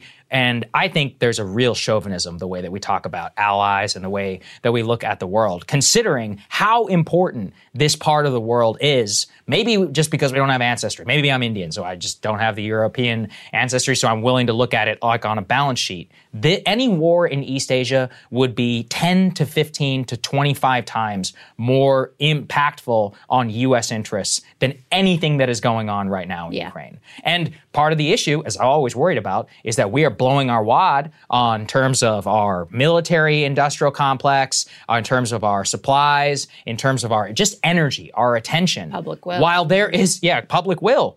Uh, while there is a real possibility of a war which could end the American way of life as we know it. Already, China's zero COVID lockdowns are making it so that the new iPhone 14 is not going to get delivered, you know, on time. This is That- outrageous. I really believe that people should I mean, people should understand like if there's a war over Taiwan or in East Asia, this will be the last iPhone that you ever have, and you'll likely have to turn it into the government because they need the, the chips that are inside of it. So, look, it's a serious situation. We can learn. We had a five-year reprieve from over 70 years of war or tensions on the Korean Peninsula, and it came from just talking between two leaders and having high level conversations. And it led to extraordinary results. The South Korean president goes to North Korea, does the handshake. It's never happened before. It's like these were, we were on the path to a good outcome. And instead, the Biden administration reverted back to the brain dead policy of we're going to insist a country with the capability, or we're going to insist that a country with the capability to nuke us should Yes. give up their nukes. Why mean, would they do that? These past several years Yeah. have really exposed how so much of what is taken for granted as like foreign policy conventional wisdom in the blob was not just like it was just completely wrong. Yeah. It was like total opposite Right. of what you should be doing. I mean, you know, our sanction policy with regard to, to Russia, how is how is that where has that curbed their appetite for war? Has Yeah, that even about like nukes. Yeah, exa- exactly. So um, yeah, there's been a lot of potential learning, but unfortunately the uh, foreign policy establishment doesn't seem to want to learn those lessons. No, they don't want to learn it at all. Okay, let's uh final one here. This is a rough one. Um, every time we see these moments, it's just so brutal because this is the most powerful man in the world. The fate, the also fate of the planet rests fate in of this the man's planet. hands in a lot of ways. rests in this man's hands, and yet we are forced to cover him objectively and say that some of these senior moments are just horrific. And the latest one is two gaffes, uh, which happened in the span of literally 20 seconds while Biden was on the stump. I won't preview them for you. Let's just take a listen. And they talk about inflation. You know, we're dealing with it for a whole second. Inflation is a worldwide problem right now because of a war in Iraq and the impact on oil and what Russia's doing. I mean, excuse me, the war in, in Ukraine. And uh, think of Iraq because that's where my son died. The, uh, because he died. The, uh, but the point. So, first of all, war in Iraq, war in Ukraine. Second, he said that his son died in Iraq. You know the craziest part? That's the second time that he said that his son has died in Iraq. Yeah. And his son died of brain cancer here in the US. Biden also he often does this inappropriate thing where, and I am not diminishing Beau Biden's service, like you know, like he served in Iraq, but he will often liken like the experience of losing his son to a brain tumor, uh, and then people whose kids get killed in combat. And it's like, dude, that's actually not the same at all. Like, Well- you can empathize as a grieving Yeah. parent, but it's like, you know, I mean, he he believes and I think with some justification, that uh, Beau gets brain cancer because of the toxic burn pits. So he does connect it directly to the surface. It's possible. Putting that aside. Yeah. Um, you know, what was really noteworthy to me was not the, uh, you know, brain malfunction, uh, which we've seen consistently for a while now with President Biden. It was that the New York Times actually wrote it up. That's what shocked me. Um, Mm-hmm. Let's go ahead and put this up on the screen. I mean, Biden verbally fumbles twice during campaign trip in Florida. The president confused the American war in Iraq with the Russian war in Ukraine and then misstated how his son Beau died. This was a piece by Peter Baker. Um, this comes on the heels also of uh, an op ed in the Washington Post by the establishment of establishment dudes, George Will, um, wrote that Democrats should dump both Biden and Kamala. And he cites specifically, so his, it says, uh, for the good of the country, Biden and Harris should bow out of the 2024 election, citing specifically one of these brain malfunctions on the part of the president where he seemed to forget that he passed the student loan forgiveness program by executive order rather than by taking a vote. I mean, he actually said specifically, like, oh, we won that vote by a, a slim margin, by just a couple of votes. It's like, what are you talking about? You that was an executive order that had nothing to do with the Congress. So um, it is noteworthy to me that establishment media is setting up a case for Democrats dumping Biden and moving forward with a different can- candidate. Yeah, I mean, I think you might be right. I also just think it's getting so undeniable at this point that it's like you look at that and you're like, that is horrific. I mean, it comes on the heels of the Jackie clip. Mm-hmm. Remember, like Jackie, where's It's, it's just undeniable. it is undeniable. Like, and you know, even in that limited clip that we played on the Paul Pelosi thing, he like loses his place, Right. Just in the middle, and some element of Biden being off the cuff has always been there. I urge people to go. I think I did a monologue. You can go back and watch it of Biden in interviews from 2003, 2008, even 2016. It's basically the same guy something happened between 2017 and 2020. When he came, I'll never forget. I saw him on stage in 2019 and one of his first, I was like, I can't believe it's the same. Well, guy. you know, they talk Like- about how with people who are older, it's like when you stop working. Yeah. That you really start to decline. And so it kind of makes sense that, okay, you're done with the duties of the vice presidency. Mm-hmm. You're kind of in a respite period that those that that decline really starts to show up. I mean, I'm just purely speculating here, but it is pretty undeniable. Now, question is if if in fact you buy my assertion here that the media is starting to say hey guys you know there's some real concerns about this guy's age. All the polling says a majority of democrats want a different candidate. Um, the number one concern is his age and you know along with it like his his mental acuity. Um, I still continue to believe, though, that it's going to be impossible to um, for establishment Democrats to push him to the side because ultimately, who's the bench? I mean, how do you get past Kamala Harris, the first black female vice president? How do you do that when you know that she would be worse than Biden? And by the way, it's not like you know the guy they'd all like, Mayor Pete. It's not like his approval ratings or his like electability is really in better shape than the incumbent president of the United States. So I continue to think at the end of the day, they suck it up and all rally behind Joe and like stop. Remember how there was a time during the primary where they were willing to talk about like his, you mm-hmm. know, fumbles and his his like inability to speak, and then all of a sudden, when they decided they had no other choice uh, in order to defeat Bernie Sanders, they're like, we can't talk about that anymore, and it's just a stutter, and how dare you be ableist? I think we'll see a similar trajectory. That is my guess, but we'll see. Krystal, what are you taking a look at? Well, guys, in the final days of the campaign season, with Democrats facing potential doom in both the House and the Senate, President Biden is trying one last ditch effort to turn the party's fortunes around, in addition to his democracy speech. Frankly, this is what I've been begging the party to focus on all along the Wall Street royalists, the corporate profiteers who've been taking advantage of the current moment to price gouge. Specifically, Biden decided to dip his toe in the water of going after some of the worst corporate actors, the oil and gas giants. Take a listen. Oil companies' record profits today are not because they're doing something new or innovative. Their profits are a windfall of war. The windfall from the brutal conflict that's ravaging Ukraine and hurting tens of millions of people around the globe. You know, at a time of war, any company receiving historic windfall profits like this has a responsibility to act beyond their narrow self interest of its executives and shareholders. I think they have a responsibility to act in the interest of their consumers, their community, and their country. to invest in America by increasing production and refining capacity because they've ha- they don't want to do that. They, they have the opportunity to do that. Lowering prices for consumers at the pump. You know, if they don't, they're going to pay a higher tax on their excess profits and face other restrictions. My team will work with Congress to look at these, op- these options that are available to us and others. It's time for these companies to stop war profiteering, meet their responsibilities in this country, and give the American people a break and still do very well. The American people are going to judge who's standing with them and who is only looking out for their own bottom line. I know where I stand, and I want to let you, I'm going to hear more from me about this when the Congress gets back. Thank you all very, very much. Appreciate it.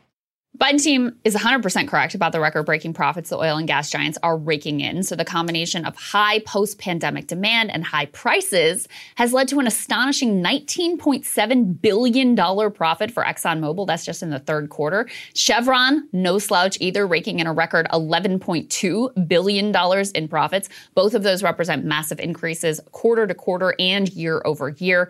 Now, Biden's statement and the threat of a windfall profits tax, it's part political messaging and it's part economic policy. On economic policy, the theory is that oil and gas companies, even while raking in record profits, are too spooked by the possibility of recession or new lockdowns in China to invest in significant production increases, no matter how much money they are making right now. What's more, these companies can see the writing on the wall with the green transition away from fossil fuels, which has actually been accelerated by the war in Ukraine. In the short term, Russia's war has upped the need for fossil fuels and dirty energy sources like coal, but in the medium to long term, it has made a compelling case to the world they'd better get serious about renewables to protect both their economies and their national security from future shocks of the type they are currently experiencing. By the way, Side note, this is precisely why we should nationalize our oil and gas industry to up production in the short term, wind it down for the long term, but you can go back and watch my previous monologue on that one. Bottom line, the natural workings of the market are not going to lead these companies to up their production to help us out in the short term, no matter how record breaking their current profit margins. In the Biden administration, they've already tried inducing increased production through carrots for the industry by using the Strategic Petroleum Reserve to effectively guarantee a price floor. With the windfall profits tax, the administration is now trying to break out the stick. And in my opinion, that is long overdue. Basically, they're saying, nice profit margin you got there, be a shame if something happened to it. The threat of a windfall profits tax is an attempt to induce the gas companies to produce more and lower prices in order to avoid that th- threat of a costly tax. Now, there's no guarantees that the threat or the reality of a windfall profits tax will compel increased production, but if these giants are not going to up production anyway, and the Biden admin obviously not bold enough to actually nationalize them, at least they could use the tax proceeds to invest in a future that doesn't depend on these companies or on bad actors like Saudi Arabia, Russia, and Venezuela. Now, on the politics, a windfall profits, windfall profits tax is a clear political winner. Just take a look at this back in March when a group of House and Senate Dems unveiled legislation which would impose that windfall profits tax, a poll found an astonishing 80% of voters would back such a measure. An even higher 87%, including majorities of Republicans, said they want politicians to, quote, crack down on price gouging and excessive price increases by oil companies that result in higher gas prices at the pump. Just listen to how the crowd responded to Tim Ryan. He's the Democrat running a closer than expected race for Senate in Ohio when he brought up a windfall profits tax, and this was at a Fox News town hall. I think the fact that oil companies are making huge profits and having stock buybacks right now, while average person here is paying nearly $4 a gallon, I think that's wrong. And I think we need to crack down. We need to crack down on that. Now, apparently, some critical players in the White House have been paying attention to the incredible power of gas politics for a while. Our friend Jeff Stein, the Washington Post, has a great inside look at how the second most powerful man in the White House, that would be Chief of Staff Ron Klain, became obsessed with gas prices. Jeff writes that, quote, many aides say the president's popularity is closely tied to a single economic number. They could be right. He goes on to explain that Ron Klain starts his day at 3.30 a.m., checking the AAA website for the daily average gas price. He then eyeballs the gas station prices on his morning commute commute, continues checking in and tweeting about the daily trends multiple times around his busy day. Klain's focused on the political case for a gas price obsession. And the case is pretty simple. When gas prices have been high, Biden's approval has been low. When gas prices dropped, Biden notched his highest approval rating since the early honeymoon days of his term in office. As I write this, gas prices have been mostly trickling slowly down. The national average is now about $3.76. Not exactly cheap, but better than when they were topping $5 $5 a gallon, getting kind of close to where they were back in 2021. Fortunately for the White House, two of the most expensive markets in the country are in the swing states of Nevada and Arizona, on the other hand, Georgia boasts some of the cheapest gas in the country. Could be an interesting little experiment on election day of whether gas prices are as significant a political indicator as the White House seems to think they are. As Jeff writes, economists say there is something puzzling, if not irrational, in the political power of gas prices. Gas typically amounts to just 4% of the average family's budget, with food and housing typically representing larger shares of how Americans spend their money. Gas appears to have a disproportionate electoral impact in part because of its visual prominence and the frequency with which consumers must buy it. The cost of housing, medicine, even groceries can be relatively opaque, while the price of gasoline is emblazoned on large public signs in every part of the country. So the current White House prayer down the stretch is that the downward slow drift of gas prices will translate into a disproportionate impact at the polls. That maybe this last little economic lift before election day will provide them with a boost that lets them hang on to the Senate. That perhaps this late downward decline is coming at just the right time and isn't showing up yet in the polls, which, as we've been covering, have been drifting steadily towards the GOP. Or maybe with voters having a lot of legitimate economic concerns outside of gas prices, and with Democrats mostly fixating on abortion and in a final pitch on democracy, it's all too little, too late. Not gonna have to wait long to find out. Thing that's a little perplexing here, though, Saagar, is you know this whole piece about Ron Klain. And if you want to hear my reaction to Krystal's monologue, become a premium subscriber today at breakingpoints.com. All right, Saagar, what are you looking at? Well, if you were to ask what I think separates me from most of the people who work in this profession, it's this. I think most of the people who work in so called capital P politics are irredeemable, and we should be better off without them. If you were to ask them, they would say, Yeah, we screwed up X or Y, but you don't know how to do Z without us. And everybody makes mistakes. In many ways, that's the central dividing line in American politics today. Do you acknowledge that things are bad and you want to tweak the system, or do you want to pretty much replace it? That's the framework through which we should approach the following subject, which has ignited a firestorm in our political discourse in recent days. After Brown University professor Emily Oster published a new piece in The Atlantic titled, quote, Let's Declare a Pandemic Amnesty, with the subhead, quote, We need to forgive one another for what we did and then when we were in the dark about COVID.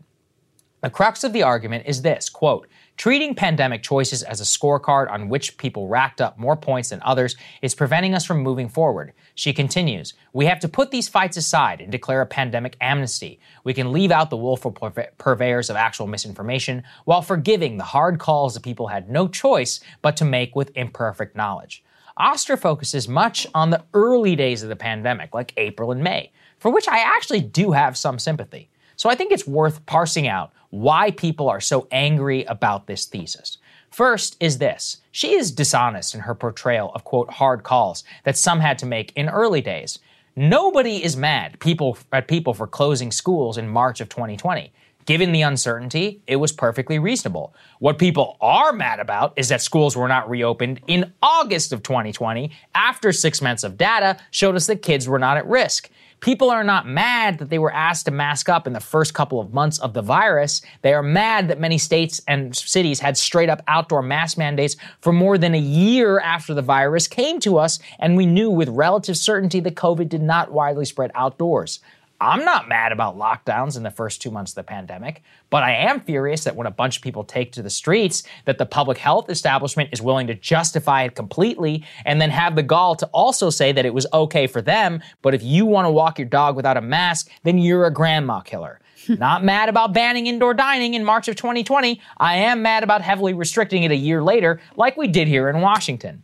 People are not mad that a vaccine was created. They think people are rightfully mad that it was sold as a total preventative measure when it was not. When people were told it was two, and then you're done. And then months later, we're still being forced to mask up, and then asked to get an additional three boosters. When thousands of people were fired from their job, under uh, fundamentally was a false premise. What I'm laying out in this diatribe is that there were immense societal costs to wrong calls during COVID.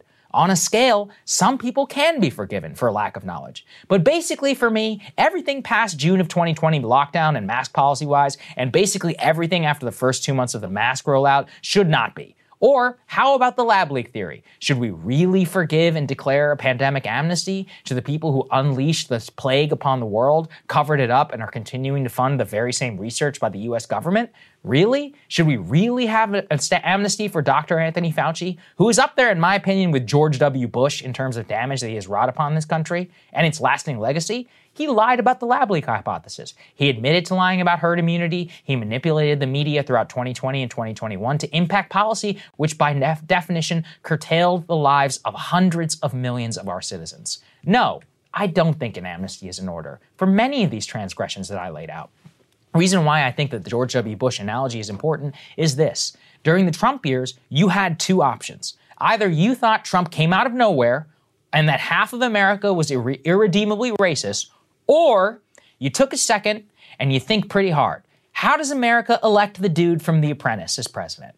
If you are willing to ask that question, you had no choice but to grapple with elite failure at the highest level over two successive American presidencies where the quote experts were in charge. Trump was the cost of the war in Iraq, of the financial crisis, the turbocharging of cultural liberalism under Obama. To grapple with Trump, you had to accept on some level that the failures of the elite class, both then and going all the way back to the Reagan administration.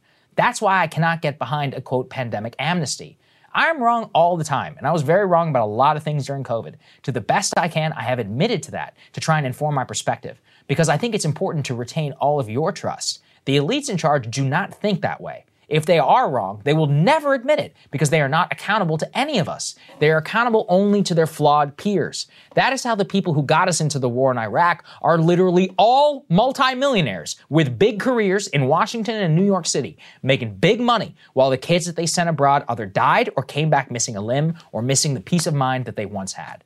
The point is, is that a quote amnesty only works one way. It forgives the crimes of the elite class, and it would do nothing for the people who lost their jobs. It would do nothing for the tens of thousands of drug addicts who died during the pandemic, for the millions who suffered depression or mental illness, took their lives, or just people who simply had a bad time and didn't have to. People in power should pay a price for that. Now, we can argue what that exact price should be, but an amnesty is not and should not be on the table. I believe this to my core about all elite failures. It's okay to be wrong. Anyone in power inevitably will be. It's not okay to be wrong, not admit it, reap consequences, and then say that the people who are mad should not be mad because they had the best intentions when those people were wrong. Doing that over time is exactly how we got to where we are. Inevitably, it reveals fundamental discomfort on behalf of people who are professionally wrong with being held even somewhat to account. Now, do I have confidence anyone will a price? Pay a price? No. I don't. Republicans say they'll investigate Fauci. We'll see. Haven't had a real congressional accounting of elites since the Church Committee in the 1970s. And we live in a very, very different country today than we did then. Until then, we can come together with this no amnesty for now. I mean, look, Krystal, I, I, get where she's coming from. Like, I get why it's uncomfortable. And if you want to hear my reaction to Saagar's monologue, become a premium subscriber today at breakingpoints.com. Very excited to talk to our guest today, someone whose research I've been citing relentlessly for the past several weeks. You guys are probably sick of hearing about it, from me at least. So I thought I would bring the man himself in. Uh, Stan Greenberg is a founding partner of Greenberg Research, Democracy Corps, and Climate Policy and Strategy. He's also a prospect board member and is author of It's the Middle Class Stupid. Um, great to have you, sir. Welcome. Good to see you, sir. Thank you. Thank you for having me at such a critical point. Yes, absolutely. So um, you've been trying to sound the alarm about the Democratic messaging, or frankly, the lack thereof, in terms of the economy and what they would affirmatively do if voters do uh, hand power back to them after the midterm elections. One way you did that was in a recent, uh, you labeled it or titled it "Memo to Democrats." Let's put this up on the screen in the American Prospect, and uh, this is with a, a number of other uh, pollsters and uh, and strategists. You say we will win this election if we convince voters voters, we care about their economic well being. So, you did some focus groups and came away with some really specific recommendations for Democrats in terms of what they should be selling to the voters. What did you find in those focus groups? Like what I what I found both you know in surveys you know and you know and focus groups is that you have to start with the cost of living. This is a cost of living plus election. You know, that's what I called it yes, abortion is going to be a very important piece. Um, the assault weapons are a very important piece. The extremism, a very important piece. But it's a cost of living uh, election plus. You have to start there. People have to hear you know, that you understand they haven't seen a pay raise in decades, and the elites think otherwise. Washington's out of touch. And you have to be clear that the cost of living, you know, look, we know the, the cost of living, this hyperinflation, was not caused by Joe Biden or Democrats or government. It was caused globally by the pandemic, by the cutoff of, of, of energy. People understand it. They're, they're not stupid. They understand this is global. Uh, they don't think Joe Biden created this. But when you have hyperinflation on top of decades of declining wages, the only thing people want to hear is how you can help them. Mm-hmm. Um, and Democrats have been helping them. Um, and Republicans have been making it worse. And then, in fact, they only back the big corporations. Uh, they fight all of these changes. So it's straightforward. But they have to hear out of your mouth. I, look, I, I listened to Ryan, uh, you know, this morning. You know, Tim Ryan does get it. He knows he starts there. People have to hear you start on the economy. This is you can't be going to something else and then uh, deal with the economy. People are on the cliff. They don't think Republicans are going to be much help. Democrats have been. And so it's been, I've been tearing my hair out. Mm-hmm. I've said it's not rocket science, but I'm tearing my heart out, you know, my hair out. I don't have much, I, I'm okay on here. uh, but the tearing my hair out, that Democrats have not embraced this obvious message. Yeah, you famously said, we read it here on the show, if your goal is to win an economic argument, go on Morning Joe. Joe, if the goal is to win an election, look at the fucking data. Um, whenever you, what do you think the most salient data that you highlighted is the most salient data that these Democratic candidates should be paying attention to? Look, cost of living is, is, is the heart of it. Now, look, look, I you know I worked in various places in the in the world, not just the U.S. And so the pandemic drove up prices, but when you have the cutoff of Russian energy, you had this spike of energy, unbelievable uh, energy costs, and the elections became who is going to help people with the cost of living. So, so I added cost of living to my surveys. I have inflation and I have unemployment, you know, in the economy overall, but it's cost of living that's off the top. Mm. Um, yeah, now I found I you know, added that to my surveys in uh, in Britain, and I included in my surveys here, and it's like a majority of it uh, above any other issue. It's the cost of living, and so how do you help people? You know, deal with the fact that jobs don't pay enough to live on, um, and they've been struggling for years. And you know, Democrats did that with the Affordable Care Act and expanding Medi- uh, you know Medicaid they did it in the pandemic uh, and uh, uh, with the child tax credit, you know, with direct household payments, uh, help on health care costs. And we passed it at the end of this Congress. We have a real story to tell and real contrast, but we have to embrace it. It's not, it's not like the, we should be reluctant, you know, because inflation's high. It's high everywhere in the world not caused by Democrats, not caused by this government, not caused by Joe Biden. Embrace it, own it, and you know, and use it to empathize with what people are experiencing. The uh, so the Democrats' reluctance to do this, you know, the White House for months and months and months, you know, have been trying to convince people there's a good economy. Two thirds think this economy is awful. Yeah, You're, you, you, you can't win that debate.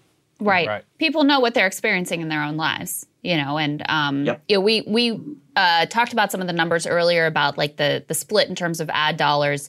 Um, Democrats across the country spending ten times more on ads focused on abortion versus economic issues, um, which seems, you know, seems to be an issue as they head down the stretch here. And Republicans are winning voters who say their number one issue is the economy, and the majority of voters say that is their number one issue here. Another thing that you pointed to, and I think this was in that Politico piece where you had that great quote quote that Saagar just read. You were saying one of the worst messages is if you just talk about the record so far and say, see all of the great things that we did for you without also mm. talking about how it's not enough. And here affirmatively is what we will do for you in the future and how we will continue to make things, you know, make sure that things improve mm-hmm. for you. Well, it's, I mean, it's really important that you brought that up uh, because we were so frustrated by the failure you know, to pass, you know, the legislation we thought was going to happen, you know, last year. You know, before Christmas, there was going to be the celebration of this major, major passage of le- legislation. And for months and months, you know, we've been just depressed, you know, about, you know, what the Congress has done, even though it had done a lot. When it finally passed something, the con- Congress embraced that and then, you know, went to, to the public saying, look how good a job we've done. We kept our promises. We've delivered, uh, you know, X, Y, and Z. Look, when you have two thirds wrong track and two thirds saying the economy sucks, hmm, and their lives are going uh, the edge of a cliff, they don't want to hear what a great job you've done. They want to hear what you what you're doing for them and how you're helping them. The focus is not on reelecting me because of my uh, the checklist of things I accomplished, and that's our Democrats are still doing that you know and it's look it, it's important to accomplish these things but that's about that's so self-centered. You got to focus on the voter. And the voter's hurting and we're helping and they're not. They're making it worse So one of the things that you cited there was Tim Ryan. I mean, look, maybe you disagree, but I think it's very likely that he's going to lose. So my question to you would be: even if they did embrace this strategy, was it uh, is it more of a game of margins by how much you lose by, or do you think they actually had a shot at winning? Look, in Ohio, I look Ohio's you know tough. You know the but you know if anybody can do it, it's Tim Ryan um, as as a leader. Know, he embraced this messaging from the very beginning. You know, he believes it in his soul. He's you, know, you, you can tell with him, he's upset that working people what working people are going through. To be honest, most Democrats are not. They don't wake up every day saying people haven't had a pay raise in two decades. And I'm angry about that. Instead, they've been trying to convince people this is a dynamic economy, uh, pass the infrastructure bill, it's going to grow in the future. No. If an economy is not producing rising wages or living standards, it's failing. And he sounds angry about that. Whereas most Democrats aren't. So that's the starting point. Yeah. And it, you know that it's, it's not a tactic.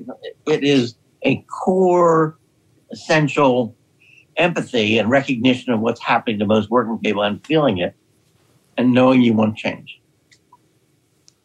Well said. Yeah, I think that's well said. And so finally, uh, we covered in our show today uh, the president's big speech last night, focused on January 6th, focused on the threats to democracy. This was kind of his big final closing pitch in terms of the midterms. You know, put aside, look, we all think future of democracy is important here. There's no doubt about that.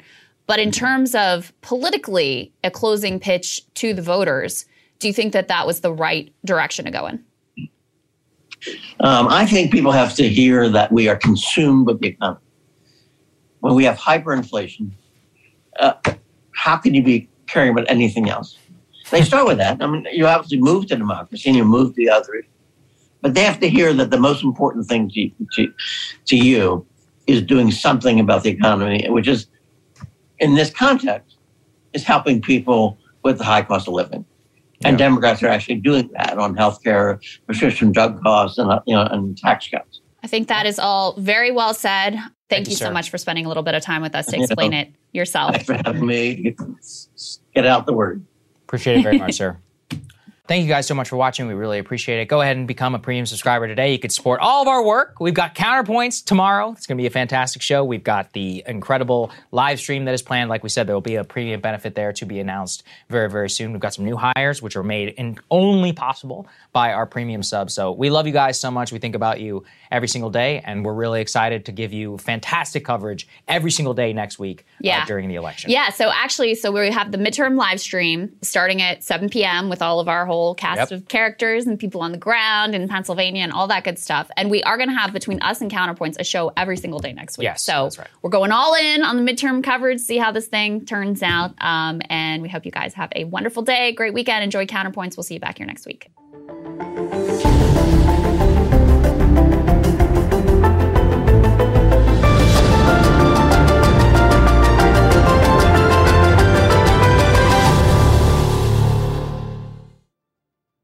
Let me run this by my lawyer is a really helpful phrase to have in your back pocket. Legal Shield has been giving legal peace of mind for over 50 years. They connect you to a vetted law firm in your state for an affordable monthly fee. Want an experienced set of eyes on a contract fine print? Or you finally want to get that will done? Legal Shield has a dedicated group of lawyers who have your back, no matter what the future brings. Sign up today at LegalShield.com forward slash iHeart. PPLSI does not provide legal representation or advice. See a plan for complete terms.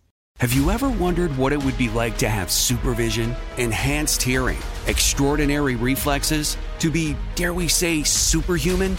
Well, Roku's new Pro Series TV can't do any of that for you. But with a 4K screen, side firing speakers, and a blazing fast refresh rate, it'll sure feel like it. Elevate your entertainment using all your favorite apps like iHeart and play all your music, radio, and podcasts with the new Roku Pro Series. Your senses aren't better, your TV is. We are the voice of NASCAR. The green flag is in the air, and we are underway. The Great American Race. The Motor Racing Network. NASCAR Cup, Xfinity, and Craftsman Truck Series Racing live on your hometown radio station and MRN or NASCAR.com. Martinsville, Talladega, the Chicago Street Course. We have the side by side action and last lap passes for the win. Photo finishes. Ryan Blaney will win. The voice of NASCAR, the Motor Racing Network. Work.